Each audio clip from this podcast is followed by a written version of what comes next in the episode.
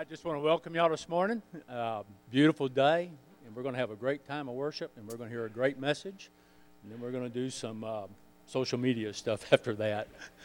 anyway, I, I, just want to take a couple minutes this morning. We talk about missions. Missions is a very important part of this church, and we spend a lot of time talking about foreign missions. We have missionaries come and so forth like that, but one thing I wanted to point out, Mark did a little bit last week also, is, is we don't need to forget the local missionaries that we support because our task is everywhere. Uh, we talk a lot about the foreign missions because it's such a different culture whenever you go to those places and it gives you a different look, outlook on Christianity. But we need to remember that here in this town and around the state and the country, there's a lot of people that are doing mission work. And we support several local missions here. And while there may not be physical persecution in these missionaries' fields where they are here in the U.S., there's still a lot of issues with, with, that they have. They need prayer. They go through stress of raising funds. They do every bit of that. So, as y'all know, we have we're updating a lot of these flyers that are out there on the table, and we'll start putting them on the screen here in another couple of weeks. But I just want to mention some of these um, these missions that we support here in town. And I really want y'all to pray about being involved with them. I know a lot of times we think, I heard somebody mention, you know, we, uh, last week or sometime that we have a lot of weaknesses, that we, can't, we think we can't do things. But quite frankly, we all have the Holy Spirit living within us, and He can empower us to do anything. And so we just need to be willing to get involved. So I'm just going to mention some of these. One is the Christian Information Center, and Sharon Kruk is actually on the executive board. She's a member of this church. Where, where's Sharon? There she is over there. Now, we'll have a phone number on some of these, and we're in the process of getting others, but you see Sharon, pray about getting involved and, and visiting with her about how you can get involved, because I know they need volunteers, right? Yep. Uh, Lufkin Dream Center. Uh, Matthew Culberson's here somewhere, or he might be on security. That's a great opportunity for you. You can talk to Matthew about it. We started supporting Godtel this year. That's uh, Martin Baker. They're always needing volunteers. You can contact Martin and talk to him.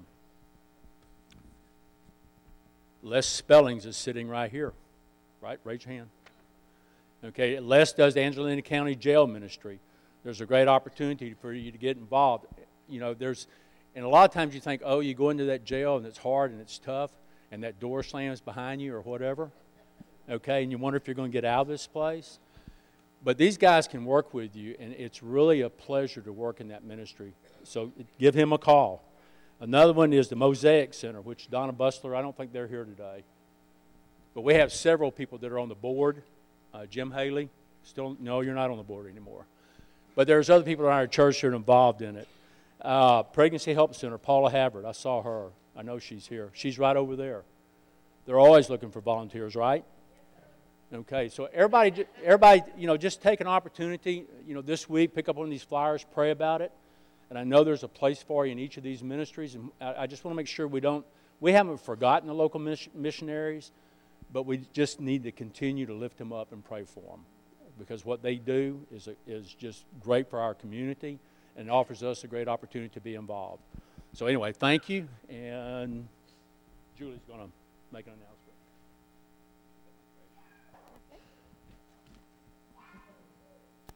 And I'm going to step up here. I'm just a little bit shorter. just a little bit. Good morning. um, I am here to, if the, for the ladies, and inside the worship guide this morning is also another flyer, and it is about our spring gathering, and it's coming up in just a couple of weeks. Um, we've planned an event that uh, last thing we had was a game night, and that was a lot of fun. And um, now we are just going to have a kind of a party, spring gathering. We're going to meet in the home of Rosalind Harris and she her home is not hard to find. It's directly down 94 and it's on Counts Road. But what we would encourage you to do is park here and carpool, and the you know just to limit the amount of cars that are at her home. But what I want you to do is, if you are interested, and I hope that you are, we really want to encourage you to come out so that you can fellowship with the, the other ladies, get to know some new people, and just be able to be an encouragement to each other. Um, it's a great time to um, just kind of let your hair down, so to speak, and have some fun together as women. And that's what we want to encourage you to do. it says there is a light supper, which there is, and the ladies of the seeker class are going to be helping with that. We are grateful for that. And the only requirement is to bring a dessert and to sign up so we know how many to plan for. There is a sign up sheet out in the welcome area. So I hope that you are able to do this and join us on May, I didn't talk about that, May 15th, 4 o'clock. Thank you, Julie. For those of you who don't know, Robert Grimes is our pastor of missions here. So if you have any questions about uh, serving, you can talk directly to him and he can redirect you. And Julie, my wife, is in, oversees the women's ministries. And uh, lots of stuff in your worship guide this week. Please take some time to review that. Uh, I won't take a lot of time now, but there's information on upcoming mission trips and fundraisers and fun events and activities. So please, please do that.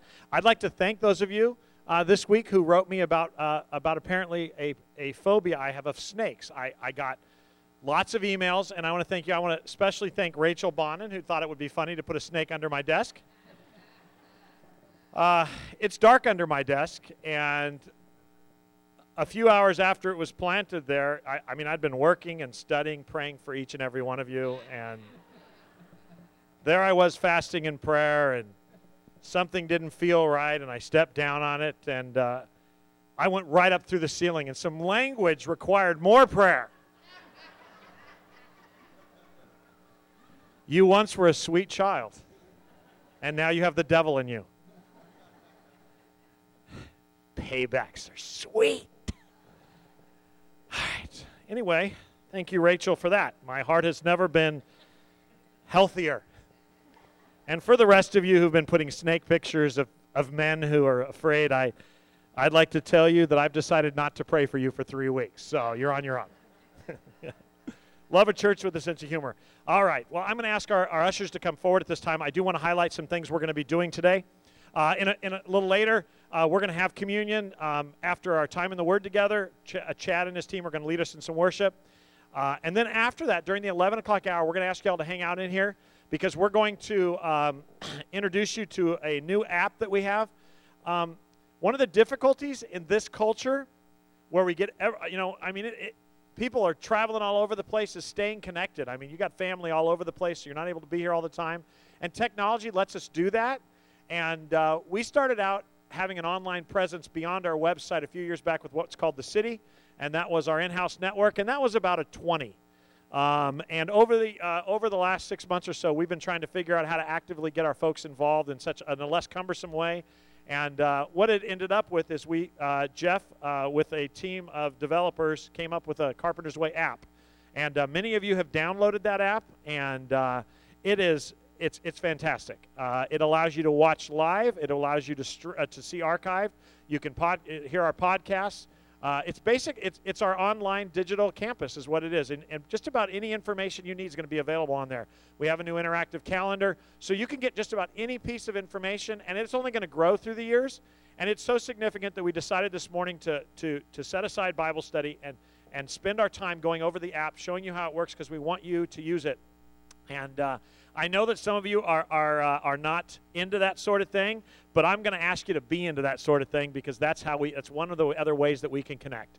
And uh, with prayer and other things. So just uh, if, you, if you'd be willing to hang out at 11 o'clock, even if you're not a member of Carpenter's Way, if this is the church you've been hanging out with, uh, we would love to have you stay. Uh, for those of you who are watching online, a couple pieces of information for you.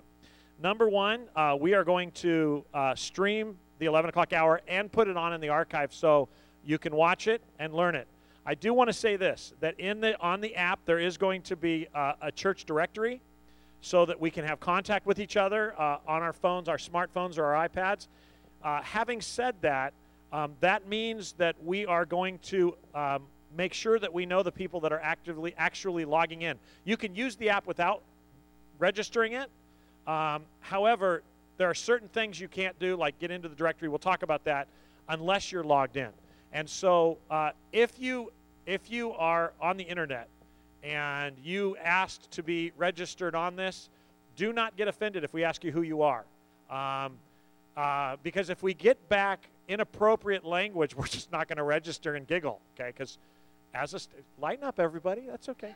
But we, we want to put people on there, but we need to know your relationship with the church because we want to make sure that our, our family business is our family business. And that doesn't mean it's just for members. That just means we want, we want to make sure that Um, this is not to sell insurance and stuff like that. So uh, that will allow us to do that. But anyway, that's going to be at the 11 o'clock hour. Uh, that's Central Time. We know we have people watching on both coasts. So if you'd like to join us or watch it archived, uh, we'd love to have you. Um, I think that pretty much does it for the announcements today. Please take some time to read your worship guide. Um, we're going to take our offering now. This is for those who attend here regularly. Uh, if this is not your home church, we ask that you just pass the plate as it comes by. We're going to have a great time in the Word this morning. We're going to have a great time around the Lord's table and then a great time talking about the importance of body life during the 11 o'clock hour and, and uh, unveiling this. So, so plan on hanging out with us for the next couple hours, and I think you'll be glad you did. So, Father, we love you, and we thank you that we can get together this morning and serve you and worship you. We thank you for the different forms of worship that we have uh, praying for each other, uh, encouraging one another, hugging people we haven't seen in a week or more than that.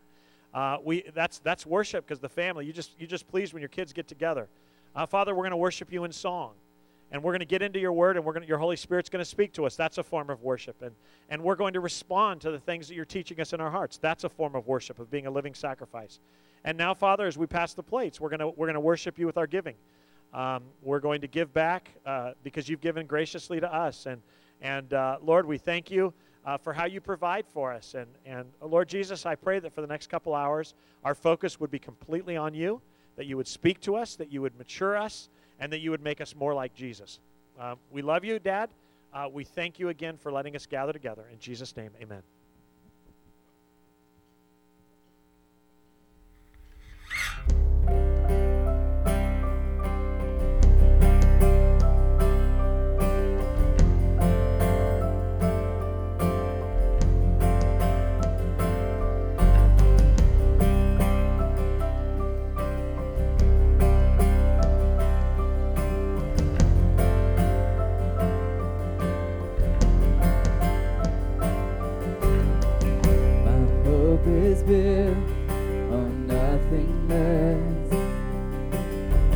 in Jesus' blood and righteousness.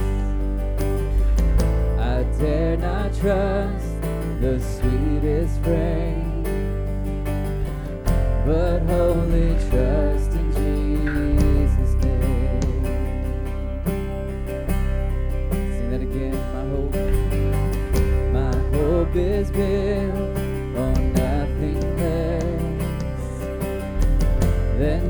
Jesus' blood.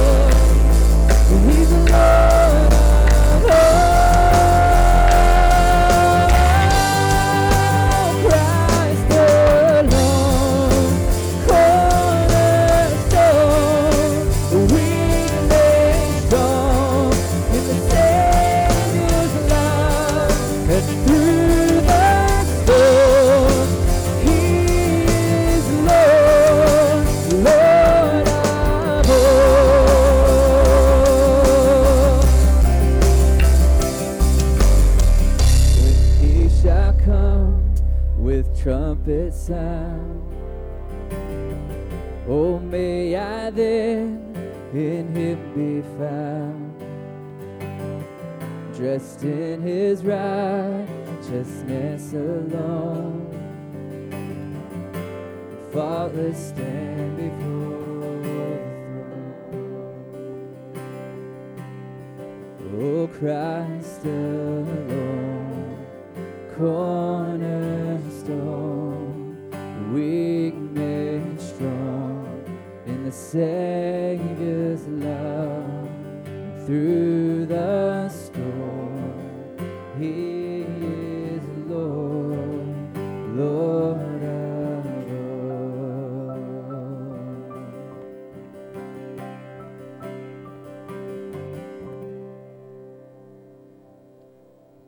of this is a gift from God, who brought us back to himself through Christ. And God has given us this task of rec- reconciling people to him. For God was in Christ, reconciling the world to himself, no longer counting people's sins against them. And he gave us this wonderful message of reconciliation. So we are Christ's ambassadors. God is making his appeal through us. We speak for Christ when we plead, Come back to God. For God made Christ, who never sinned, to be the offering for our sin, so that we could be made right with God through Christ. And I know what it's like to try to earn His love. And I know what it's like to feel you're not enough. Running from the sin that you can't hide. The guilt you feel. Trying to sleep at night. He came and found me at my very worst. And He gave me life that I did not deserve. And I am forgiven now by His good grace. Because of His mercy, I'll never be the same.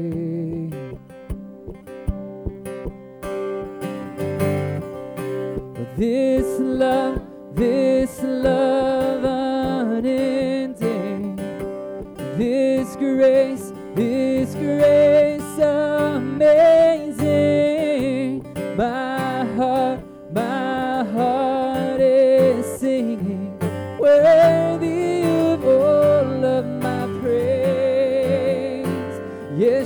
Yes,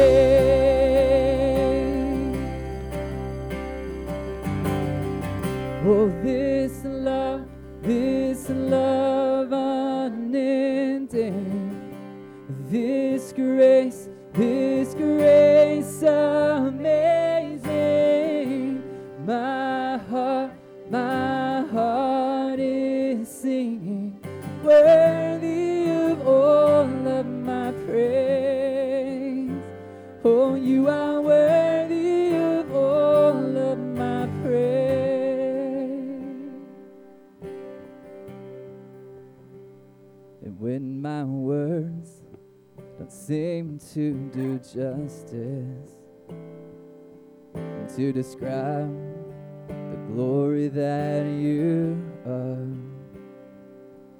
I will stand before you in worship, and I will show you my heart. And I lift my head I lift my voice to you. As I lift my head, oh, I lift my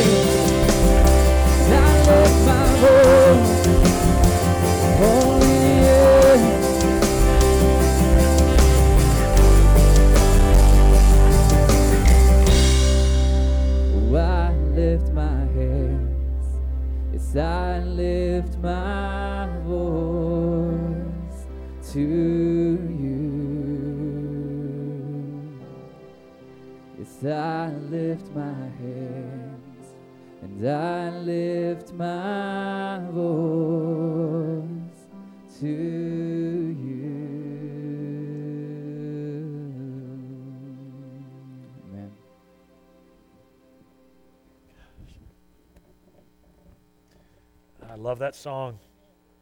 I love the truth in that song. You know, there's a lot of Christians uh, today wondering, the kids are dismissed through third grade uh, for GPS at this time. I, uh, there's a lot of Christians running around wondering why they don't have peace and joy. And I just, I just want to tell you that the answer is found in James. We, have, we, we struggle with absolutely believing that God has it all under control.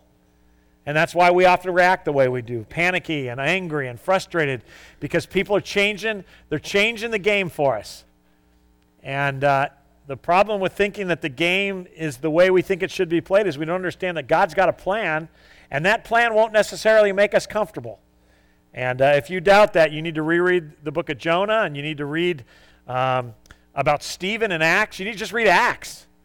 You know, Jesus Christ came to save us out of this. And then he left us here to tell folks that they can be saved out of it. And uh, in 1 Corinthians, Paul says that we are the smell of death to those dying and the smell of life to those living. It's tough. And that's why there's no alternative but to be completely, absolutely surrendered to him. Man, I, I tell you, that's, that's it. Uh, in James chapter 4, the first three verses, uh, James writes this What is causing the quarrels and fights among you? And in last week's study together, uh, I, I shared with you that that's the deal that makes him write this. This is the manifestation of where they are spiritually. And, and he's just asking us questions after going over different things that are going on. He's just saying, hey, what is causing these quarrels among you? And then he answers it. Don't they come from the evil desires at war within you? You want what you don't have. So you scheme and you kill to get it. You are jealous of what others have, but you can't get it, so you fight and wage war to take it away from them. Yet you don't have what you want because you don't ask for it.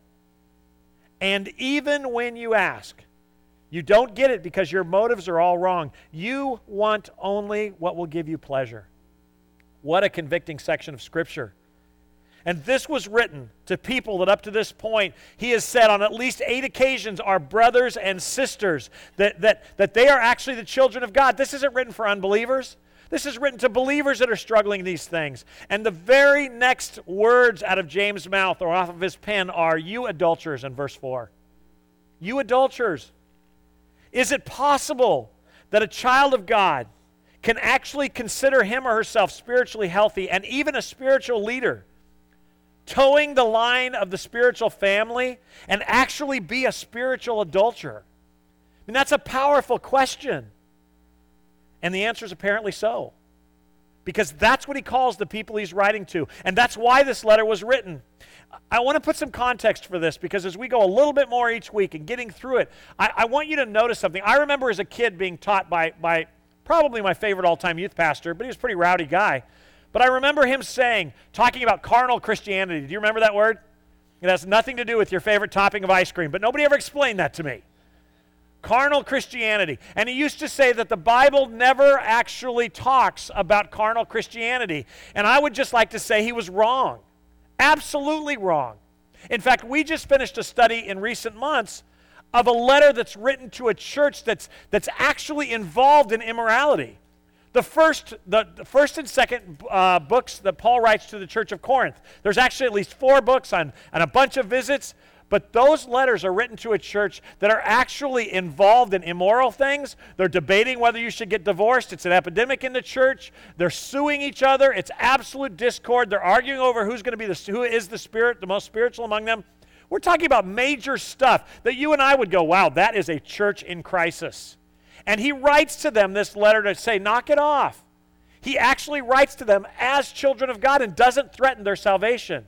And in the middle of it, if you remember, in, in first, uh, chapter 5 of the first letter, he actually says we need to judge each other and clean each other up. Not the world, but the church.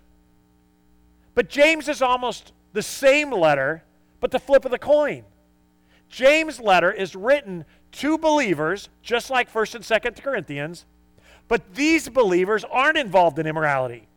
These, as far as we know, he doesn't address that. These believers are not involved in some of the big sins of 1st and 2nd Corinthians. These believers are involved in having a wrong heart.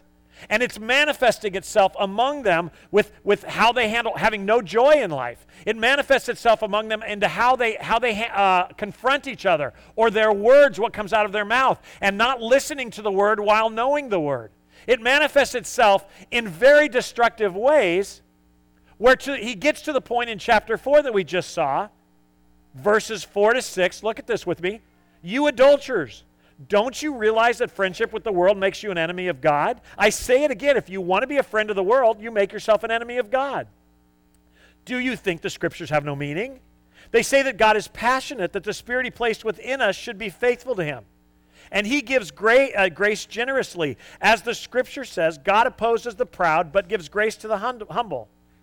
Apparently, carnal Christianity has been a problem, or half hearted Christianity, or people who are saved but really don't care about living for Him has been a problem forever. And in one sense, it manifests itself in immorality in the church of Corinth. And in another sense, it manifests itself as self righteousness, a divided heart of loyalty between God and the world, while even thinking that you should be a spiritual leader. Do you remember that part where he writes to them and says, You guys, you guys think you're spiritual leaders? Well, let me tell you, the wisdom that comes from the Lord is peace and joy and righteousness. He's slapping them, saying, Look in the mirror. This letter is written so that they would look in the mirror and go, Wow, we're not what we thought we were. Apparently, God's kids have a timeless, ageless problem as they await the promised inheritance or heaven, as they await our precious Lord's return. And it, it manifests itself in how we interact in life and culture and people around us, inside of the church and outside of the church. And what, what James is saying in this letter is that if we are not 100% surrendered to God's work in the world, if we are not 100%, not 99, not 90, not, not 84, but if we are not 100% invested in God's work in and around us, even if it hurts us or makes us uncomfortable, then we begin to find ways of pleasing ourselves. And for some, it's going to be sexual immorality and drinking. And some, it's going to be self righteousness. Get out of my way. I'm too busy serving the Lord. The fact is, they're the same problem, but they manifest themselves through us in the flesh differently. For some in Corinth, and once again, it's like doing big stuff that we all go, wow, how could you do that? But for others, it manifests itself in a joyless Christian life that leads us go to, that leads us to go off on folks because they're disappointing or disrupting our self-imposed morality. Let me be clear. We live in a time, and I'm speaking about the Southern Baptist, and I'm going to throw in the Assemblies of God. We live in a time when the church is preaching some level of deist, deistic moralism. In other words, we have to pick a target because if we don't, who will stand up for righteousness? We have to take a stand because if we don't, who will? And God's counting on us. And I want you to know, He doesn't need you. His, you are not His last best hope. He will use you as you make yourself available, but He has used donkeys and whales in the past, and He will again if that's what it takes to come to, to bring about His ends. Actually, it's worse than that. He'll use you as a rebellious prophet. That's what He did with Jonah.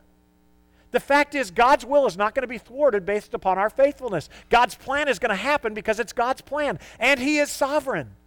He's got this under control. And you can breathe deeply now and exhale trusting that He's got this.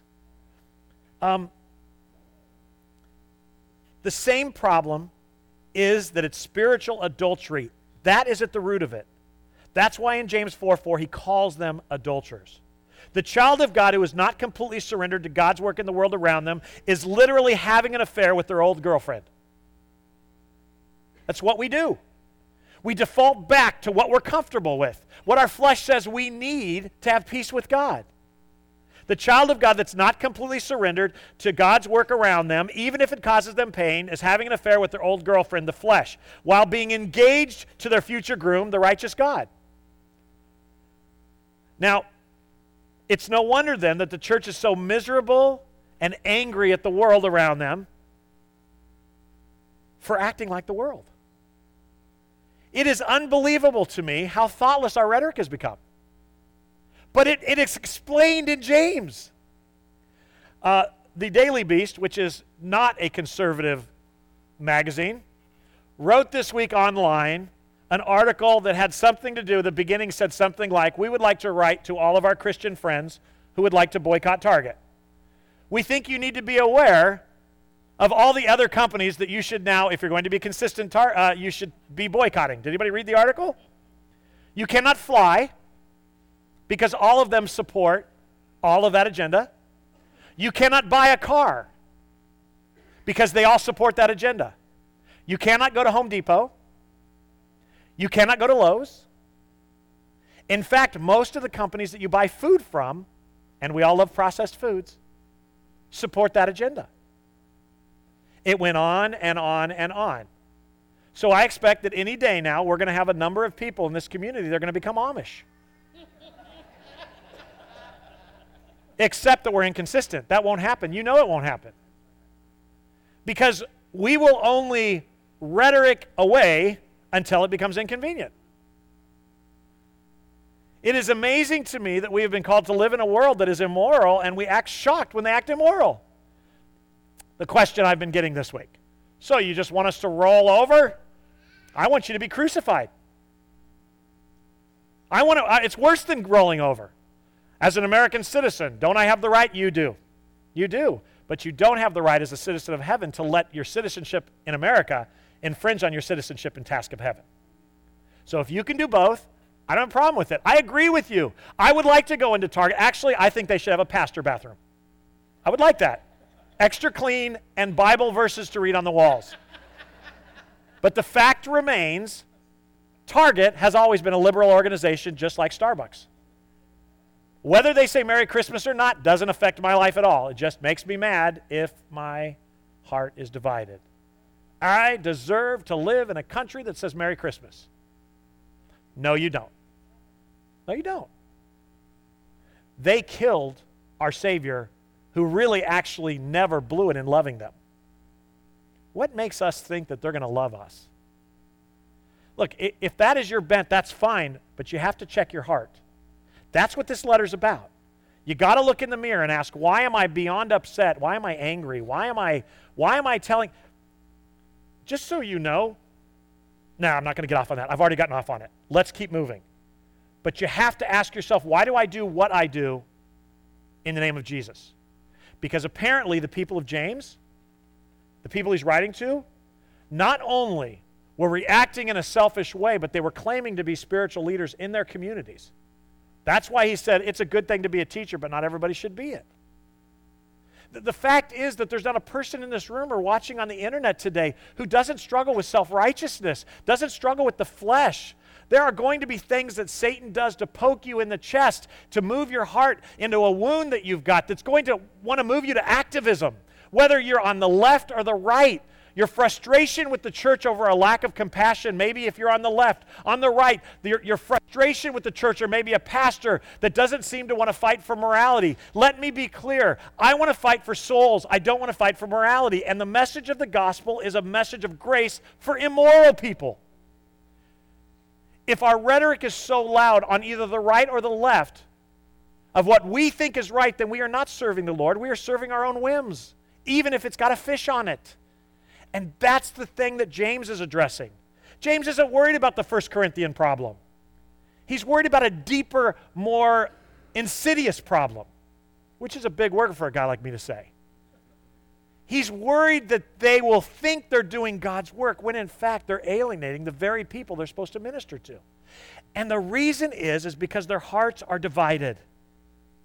And all of the stuff up to in chapter 4, all of this stuff 1 through 4 is summarized with one simple application, I would argue with you with this book. From this point on, for the rest of our time in James, he's going to be speaking mostly specifics to this group of people, and I'll show you why I believe that. You guys need to stop this. You're doing this. Knock it off.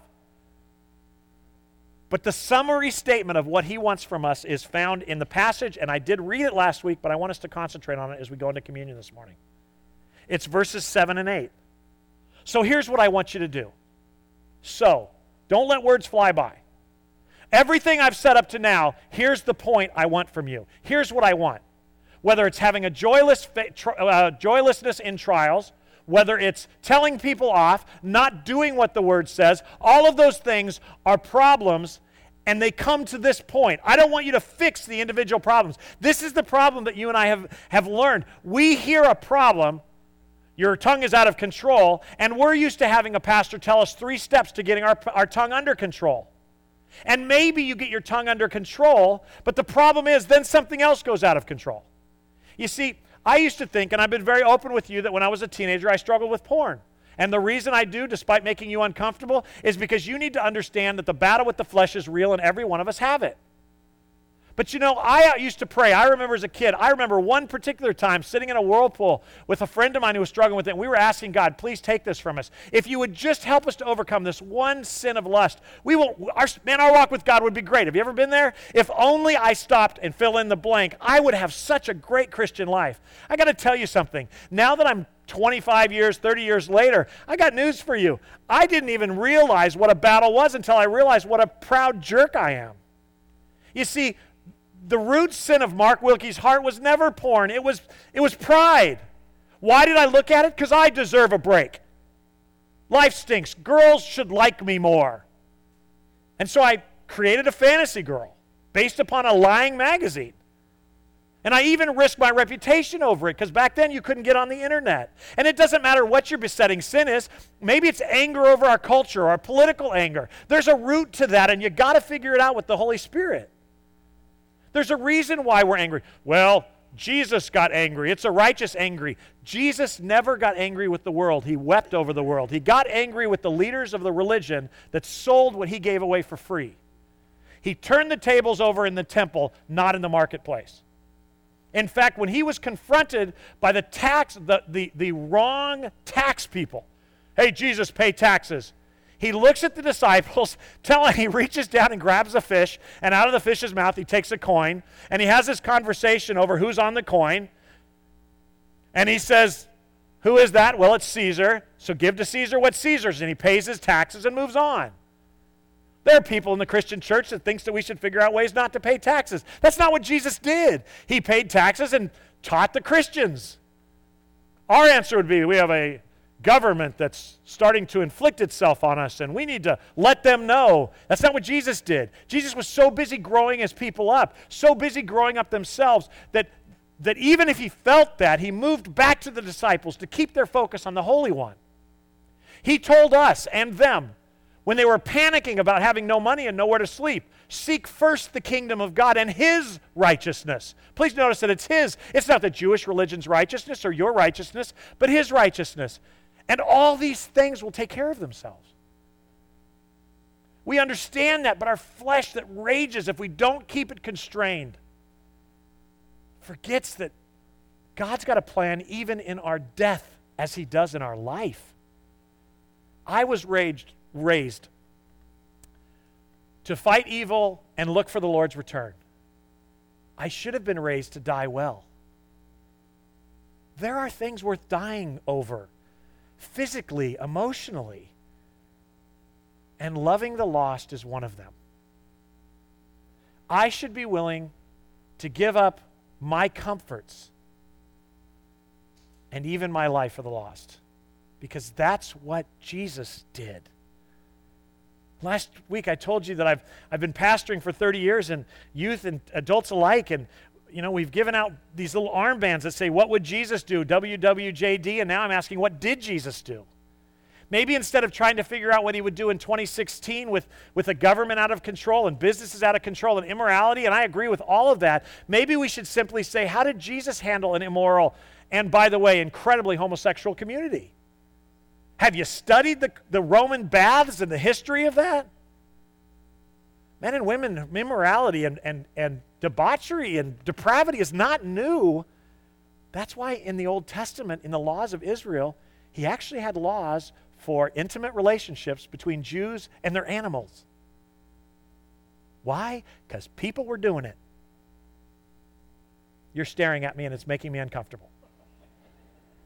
We, we've got to lighten up and realize that it was worse in the days of Noah. And we got to get our minds around this. And what we do is we, instead of freaking out and panicking, we look up into heaven. And here we go, Kip, verse 7 humble ourselves before the Lord, resist the devil, and he'll flee. What does it mean to resist the devil, Pastor? It doesn't mean buy a book on spiritual warfare. That's not resisting. It, it doesn't mean you figure out what he's doing so you can counter it. That's not resisting. It doesn't mean you learn how to pray the blood of Jesus over him. That's not resisting. It means you walk on. You realize that what you're feeling may be in your flesh and it may even be right, but it's not godly. And you turn off Fox News for a few hours until you can breathe again. You go over to Target, but this time not to buy something, but you go over to Target and you look for people, maybe a staff person that needs encouragement because they're making eight bucks fa- an hour just trying to raise their family. And they're stuck with a decision. Do I keep working here or do I find another job? Well, they should find another job. It's really easy for you to say if you're not working there. How about praying for the CEO of Target? How about writing a note to him to tell him you know he's got a difficult life and a difficult job and he's balancing out every interest group in the world and you're praying that he is wise? Or she, have no idea who it is.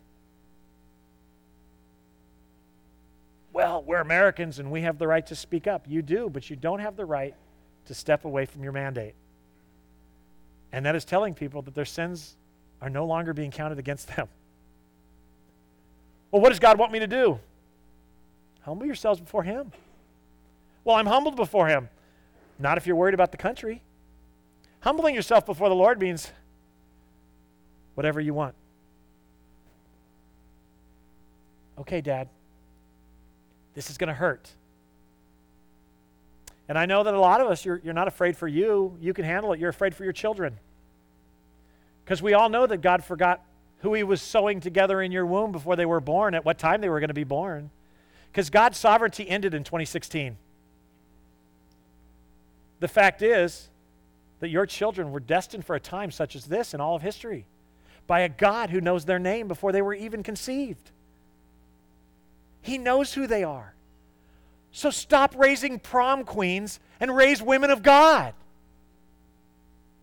Stop raising little gunfighters and raise warriors for the kingdom. Look your kids in the eye and say, It's going to get crazy in your lifetime. Glad I won't be here. Pray with them. We're acting like we are the last best hope of humanity. We're not. We don't even offer hope. Jesus Christ does. And our children will. Raise up the next generation of men and women of God. Humble yourselves before God and go, I guess you do love my kids more than me. Do you know what you're doing? My kids he knows your children. And the moment they accept Christ, they didn't become Baptists or little evangelicals, they became the children of God, inhabited by the Holy Spirit. And our job is to pass on that godliness and that focus for the next generation. That's our calling. But to do that, we've got to believe it. We've got to humble ourselves before God. We've got to resist the devil's temptations to act, and he will flee. Come close to God, and God will come close to you. Think about that. I don't feel close to God. Well, maybe it's because you're not humble before Him. Yeah, but I'm walking with Him. He doesn't want you to walk with Him in your own power. He never asked you to do that. He asked you to humble yourself. And He'll inhabit you and fill you and give you joy even in the difficulty. Resist the devil and, and come close to God. Instead of picketing, Pray. Oh, well, you're one of those. I really am now. I did the picketing, not yesterday, 18 years ago, 20 years ago. It didn't work. I've acted for presidential campaigns on the right. It didn't work. We are still an abortion running country gay marriage was just became the law of the land.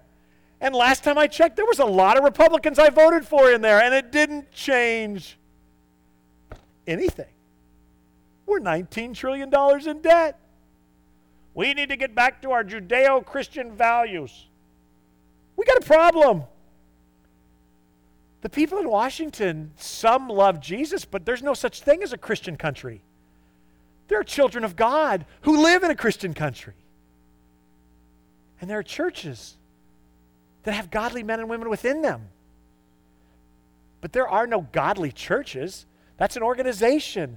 There is the godly church that lives within these organizations, men and women who are more passionate for God's will than their own, who are willing to lay it on the line even if it hurts them. That's what he's saying. Humble yourselves. Wash your hands, you sinners. Think about that. That's the next line. Kip, you can go ahead and throw these verses up there and just leave them. Verse 8. Just leave him up there.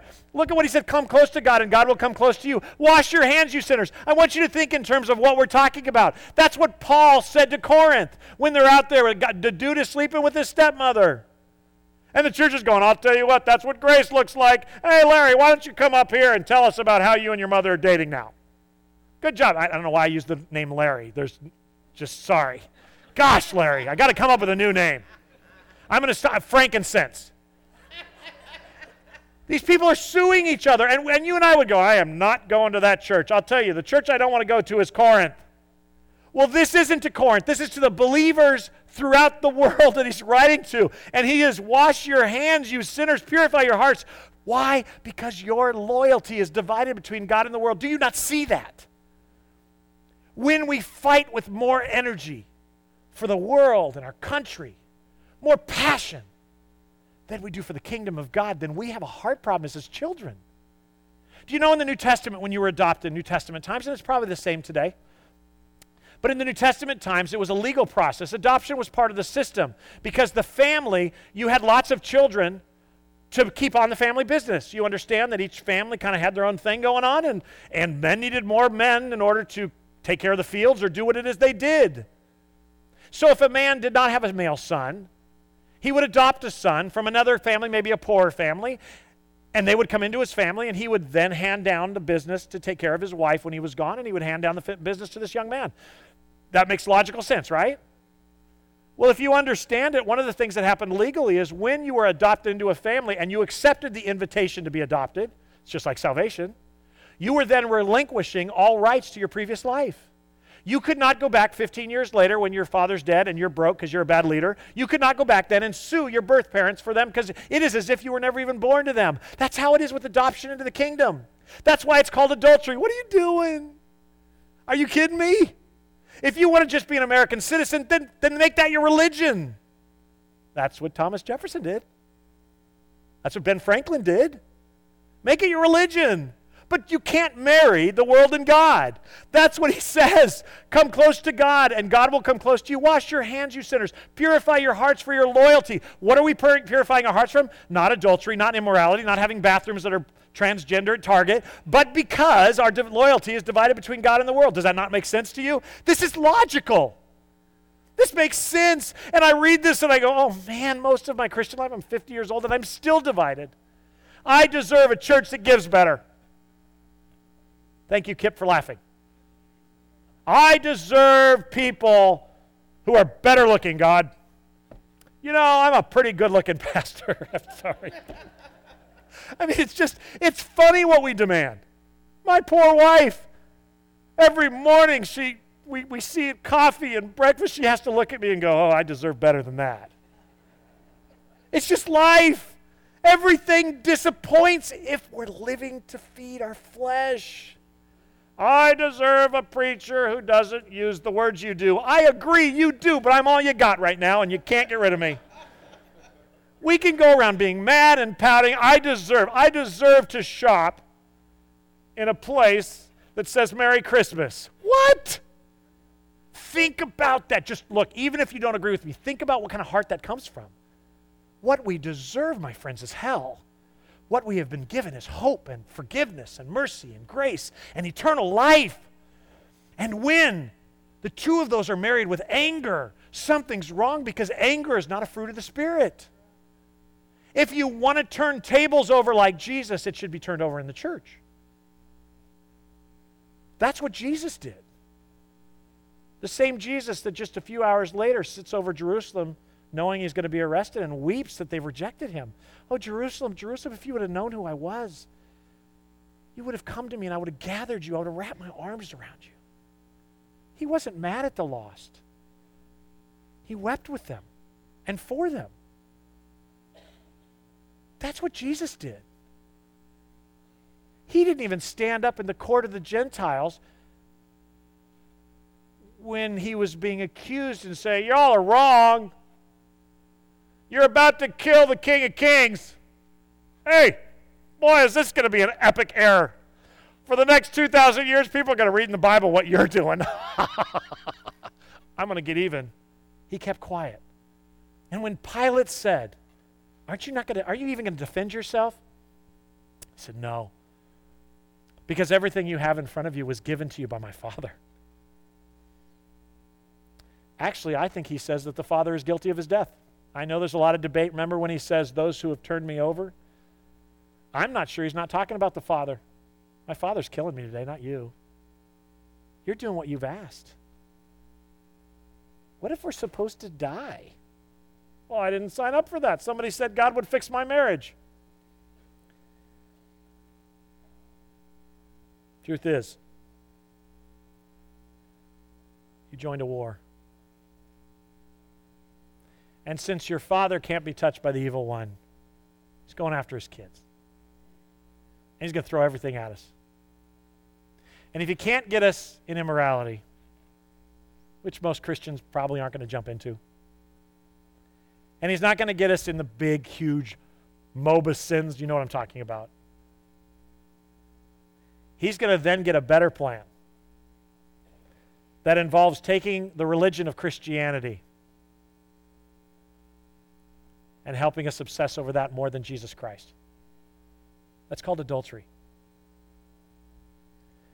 I know I've got you upside down and backwards, Kip, but I, I want you to throw up there the Revelation passage for me, please. Jesus wrote this letter. Okay, here it is. I found it. I had to find it in my notes. Jesus wrote this letter to the church of Ephesus. This is about 50 years after Paul writes his letter about 30 years after John's done pastoring this church. Jesus himself pens a letter through the Apostle John to the flock that he is no longer pastoring. He says, John, I want you to write this letter and I want you to give it to the pastor or the messenger. It's translated, unfortunately, to the angel, but it's actually the messenger of the church. So Jesus pens a letter through John, who sends it to the pastor of the church, who reads it to the flock. And this is what he says to them I know all the things you're doing or you do. I have seen your hard work and your patient endurance. I even know you don't tolerate evil people. You have examined the claims of those who say they're apostles but are not, and you have discovered they're liars. You have patiently, and I want you to pause here, Kip, you have patiently suffered for me without quitting. That is, a, that is an epic letter. if Jesus Christ wrote us a letter at Carpenter's Way and it looked like that, we would all be like, we're taking next Sunday off and having the biggest meal. You can, we're going to glutton ourselves to death right here. We're going to, everything's going to be fried, doesn't matter what it is dessert, salad. That's a great letter, right? Look at the next sentence, and I know most of you know it. But I have this one complaint against you. It's right in front of you. You can read it. It is possible, apparently, to be really, really good at Christianity and to not be in love with Jesus Christ. Wow. But I have this complaint against you. You don't love me or even each other as you did at first. Look how far you've fallen. What? No adultery, no homosexuality no open rebellion against the pastoral staff. Business meetings are great. Ministries everybody's proud of. Just one little teeny problem. You've fallen in love with the religion of Christianity and you don't love Jesus Christ. Turn back to me and do the things, the works you did at first. Do you remember when you first got saved? Maybe you were five and you heard that hell was a problem for people who didn't know Jesus and you accepted him into your life, and you went to school and you told all your friends about Jesus because you didn't want them to go to hell either, it wasn't complicated. Nobody was debating whether you had to be baptized to be saved, and nobody was talking about tongues. Nobody, wa- you weren't at that age worried about the immorality in the world. You simply wanted your friends to be with you when they died. Remember that? And then we grew you up. And on July 4th, every year, we married the religion and the politics. And we started telling you what it looks like to be a Christian. And in effect, we took your eyes off of Jesus and put it on you. Now, let me be clear. God wants us to make wise choices in our life. Kip, I'm going to have you put Hebrews 12 up there for me, please.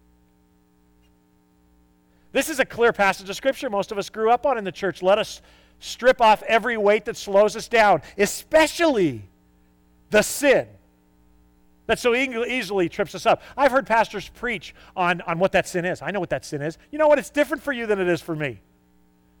It could be self righteousness for some. It might be adultery for others. Get rid of it. Knock it off. It might be porn. It might be, it might be gossip. It might be an angry attitude.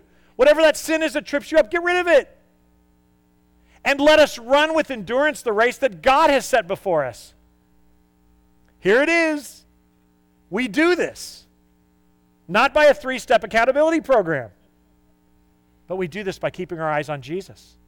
Who's the champion? What does that mean? He already won who initiate and is now perfecting our faith. You see, the whole thing about Christianity today is we keep telling you how bad you are. Is there anybody in this room not clear on how bad they are?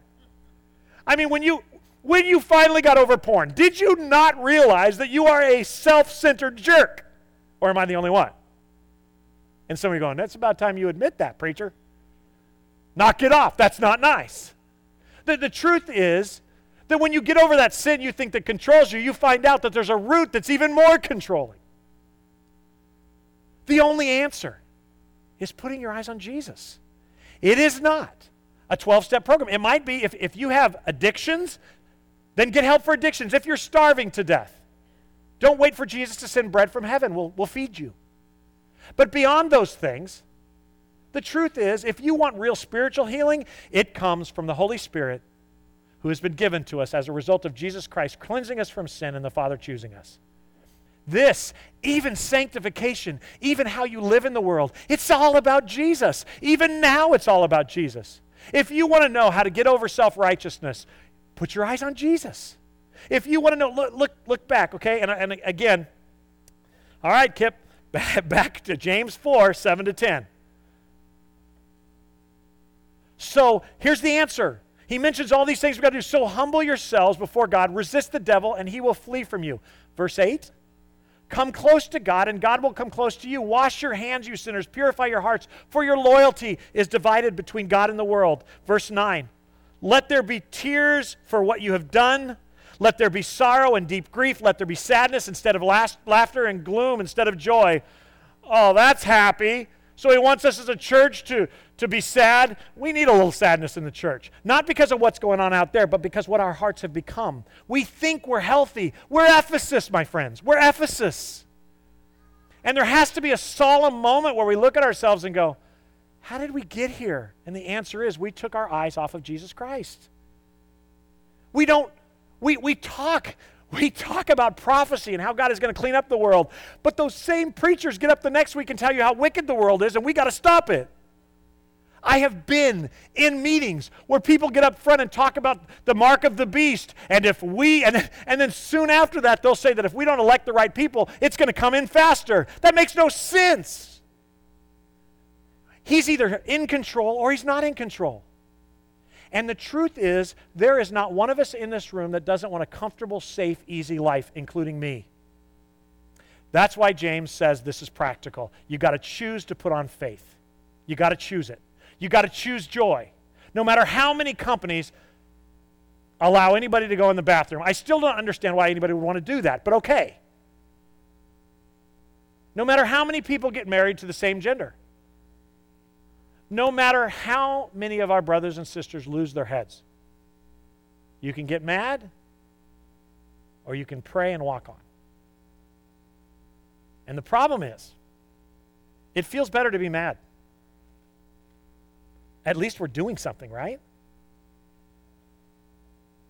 As if trusting God or praying and actually looking for opportunities to share Christ and hope with people is not doing something. Do you realize how far we've gotten from the simple message that God has left us with our task that Chad had read this morning? We're messengers of reconciliation, friends. We're not messengers of morality or America. That really is our message. We can do both. Then do both. But Satan is going to do everything in his power to make it more about morality than spirituality. And they're not the same. I have yet, despite what some of you believe, to say you shouldn't picket or you shouldn't boycott. I just keep saying you have a mandate that has to be accomplished before you do what you want to do. If you can figure both out, then do it.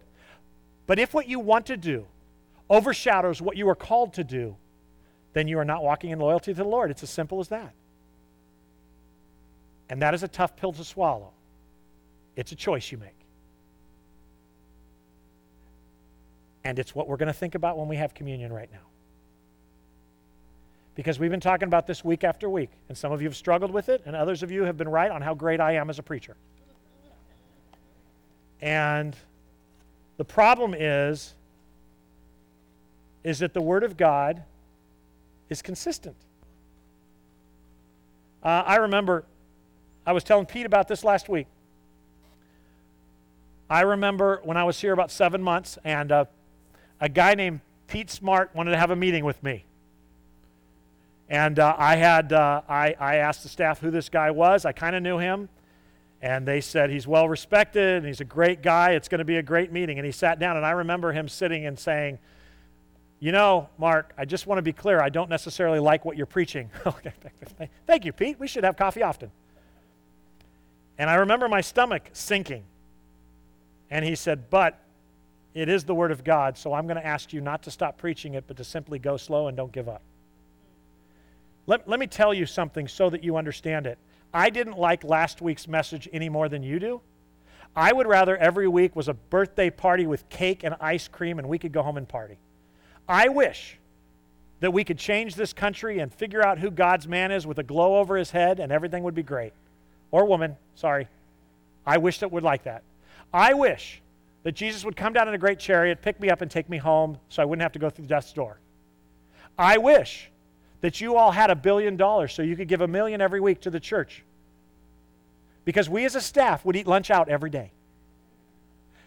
I wish all that were true. I wish lots of things.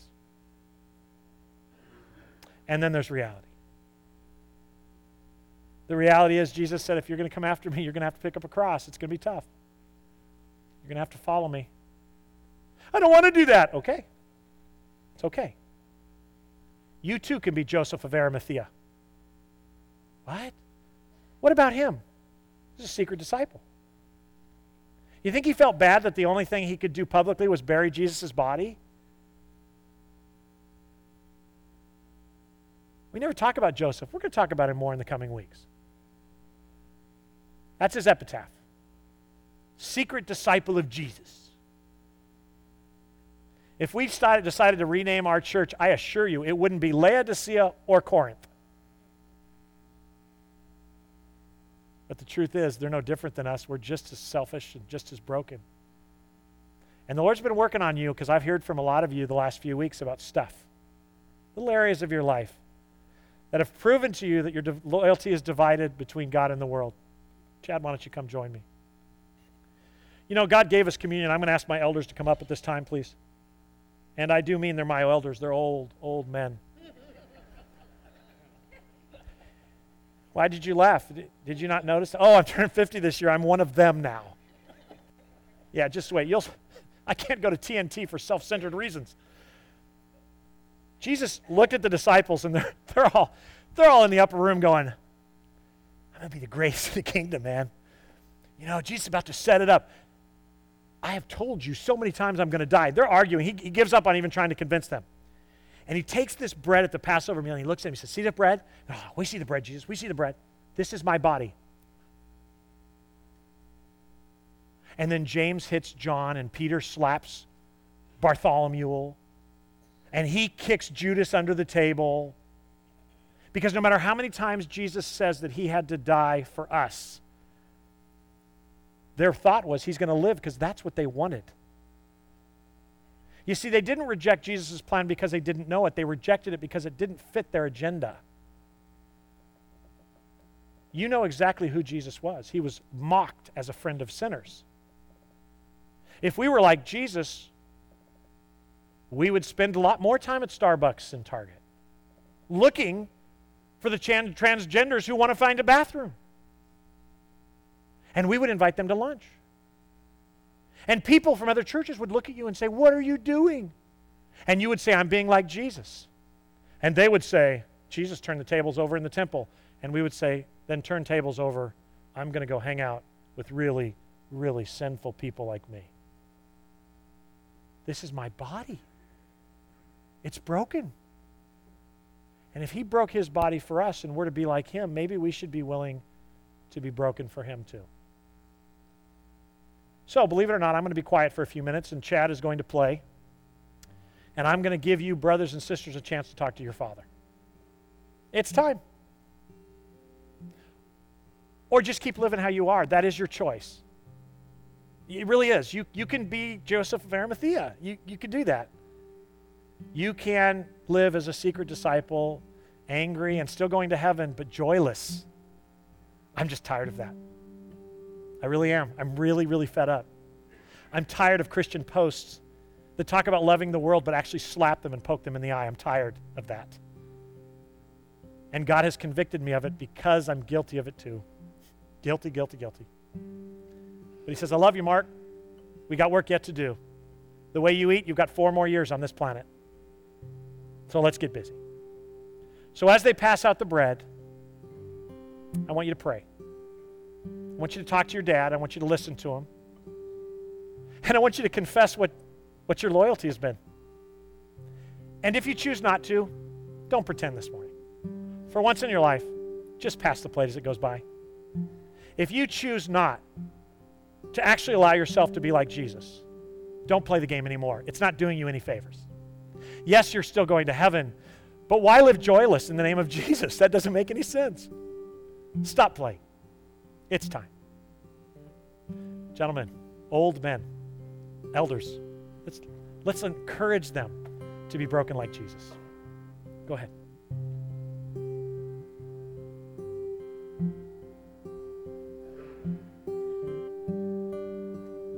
Please talk to the Lord. I, I do did say I was going to be quiet, but I got to talk to, to those who don't know Jesus because I want you to understand what this is about. It's simple. If you know you're a sinner and you know that you're going to die in your sins, and you know you need help from that problem or you're going to be in trouble in eternity, the Bible calls that condemnation. The Bible says, Call on me and I will forgive you. If you confess your sin, He is faithful and just to forgive us our sin and cleanse us from all unrighteousness. The wages of sin is death, but the free gift of God is eternal life. Accept that gift today. Please, please. For those of you sitting home who have given up on the church, we, we know why. We get it. But we beg of you, don't give up on Jesus. He is the only one that can save you. And He wants to. Please. What do I do? Call on his name. Tell him the truth. I'm a sinner. You're the forgiver of sin. You died. Accept me. I accept that gift of forgiveness. And you will forever be changed. You will have joined the, joined the war that we're talking about. The war to stop living for yourself and to start living for Him.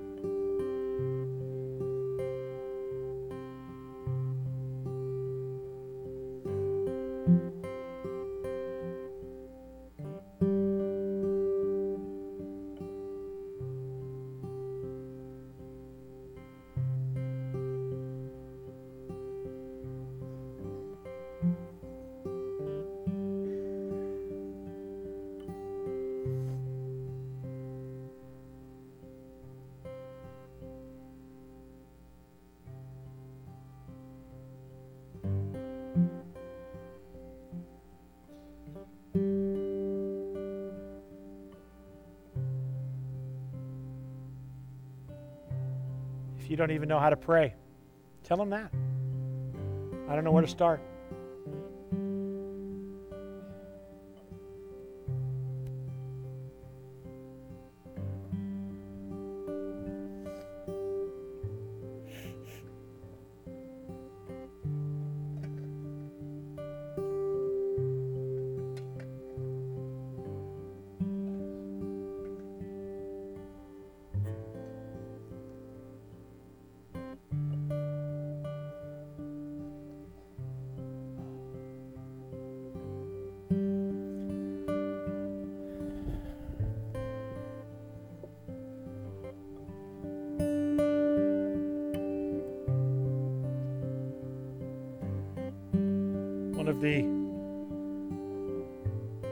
Problems as a pastor in this culture is that um, we like to preach at you and not tell you that we're just as guilty. And I want to be clear that I struggle as much as you. Some of you commented last week that I seemed a little angry. It's because I can't believe I have to preach this stuff in my lifetime. I remember when I went to Moody and uh, we were studying about the end times, and I remember thinking of all the things I grew up with under Tim LaHaye and wondering what it would be like to pastor in that era. I don't know if the Lord's going to return in our lifetime. Nobody does, but I, I will tell you this: I think it's going to get even more evil in our lifetime, and maybe, maybe we're really going to find out what persecution is. And I'm fully aware that that means I go first. that's why, that's why I have an associate pastor named Jeff. We sacrifice him for the kingdom first. No, we don't. No, we don't. All this is meaningless if I'm not first, isn't it? That's part of the problem of the church. We keep telling you what to do. For those of you who are wondering why last week I was overly passionate, it's because I'm struggling. I want to burn the place down too. But how many places am I going to burn? How many people am I going to alienate? When will I wake up and realize that I'm here to offer hope for them too? But to do that, that means I'm going to have to be their friend. It means that I'm going to have to lead. And I'm going to have to be willing to be uncomfortable because it's cheap for me to tell you to trust Him and for me not to trust Him. Father, I thank you for grace and mercy, and I need it. And you are asking us as a family to live in this, this world and this culture as it is, and that's not easy. And the truth is, most of the time, I don't really care what you want me to do. I just want what I want. And that's wrong. And I confess that before this flock this morning that I am a very selfish man who has divided loyalty between what I want and what you have offered me.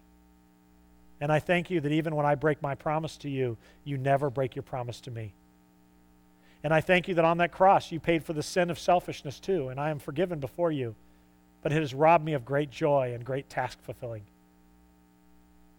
And so I stand before this church that you've asked me to preach the word to, and I say that I'm first. I'm, I'm the biggest hypocrite. And I'm sorry, and I, I, I truly want to be everything you created me to be. And so I simply ask this morning that you make me what you've created me to be, even if it hurts. We do love you, Lord. Thank you for dying for us, knowing that we would struggle with our loyalty. Thank you for having your body broken for us. Now may we offer ours back to you. In Jesus' name, amen. This do in remembrance of what he did for us.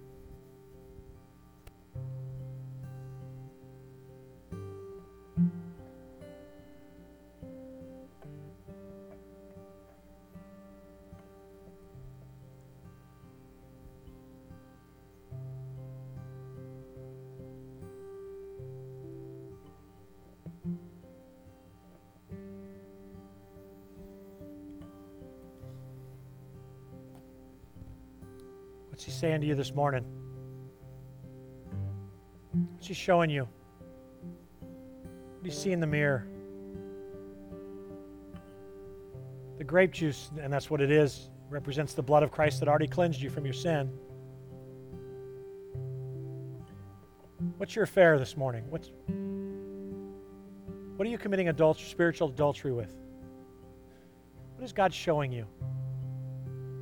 Not what He's showing your wife or the person in front of you, but you. What's He saying to you?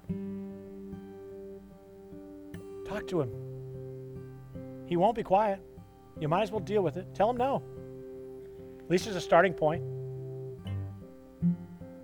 Tell Him He's asking too much. Or tell Him okay.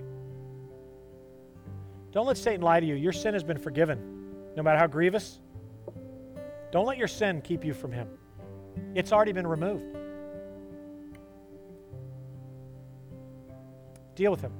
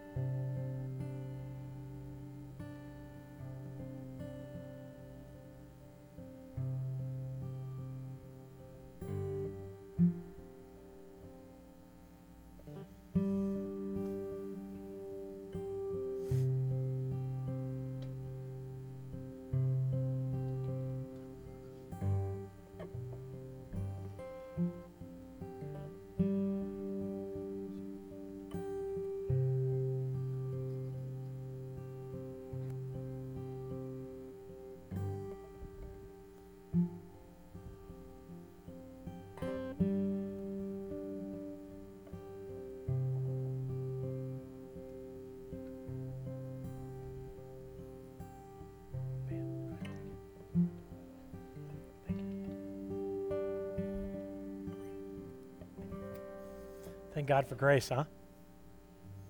Thank God for mercy for people like us. How cool is that? As you prayed this morning, the Lord said, I've already got it covered. It's okay, kid. Remember when you did that to your child? And they realized they had messed up?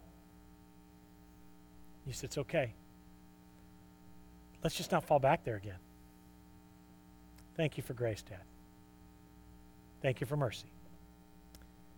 We accept your grace and your mercy. In Jesus' name, amen.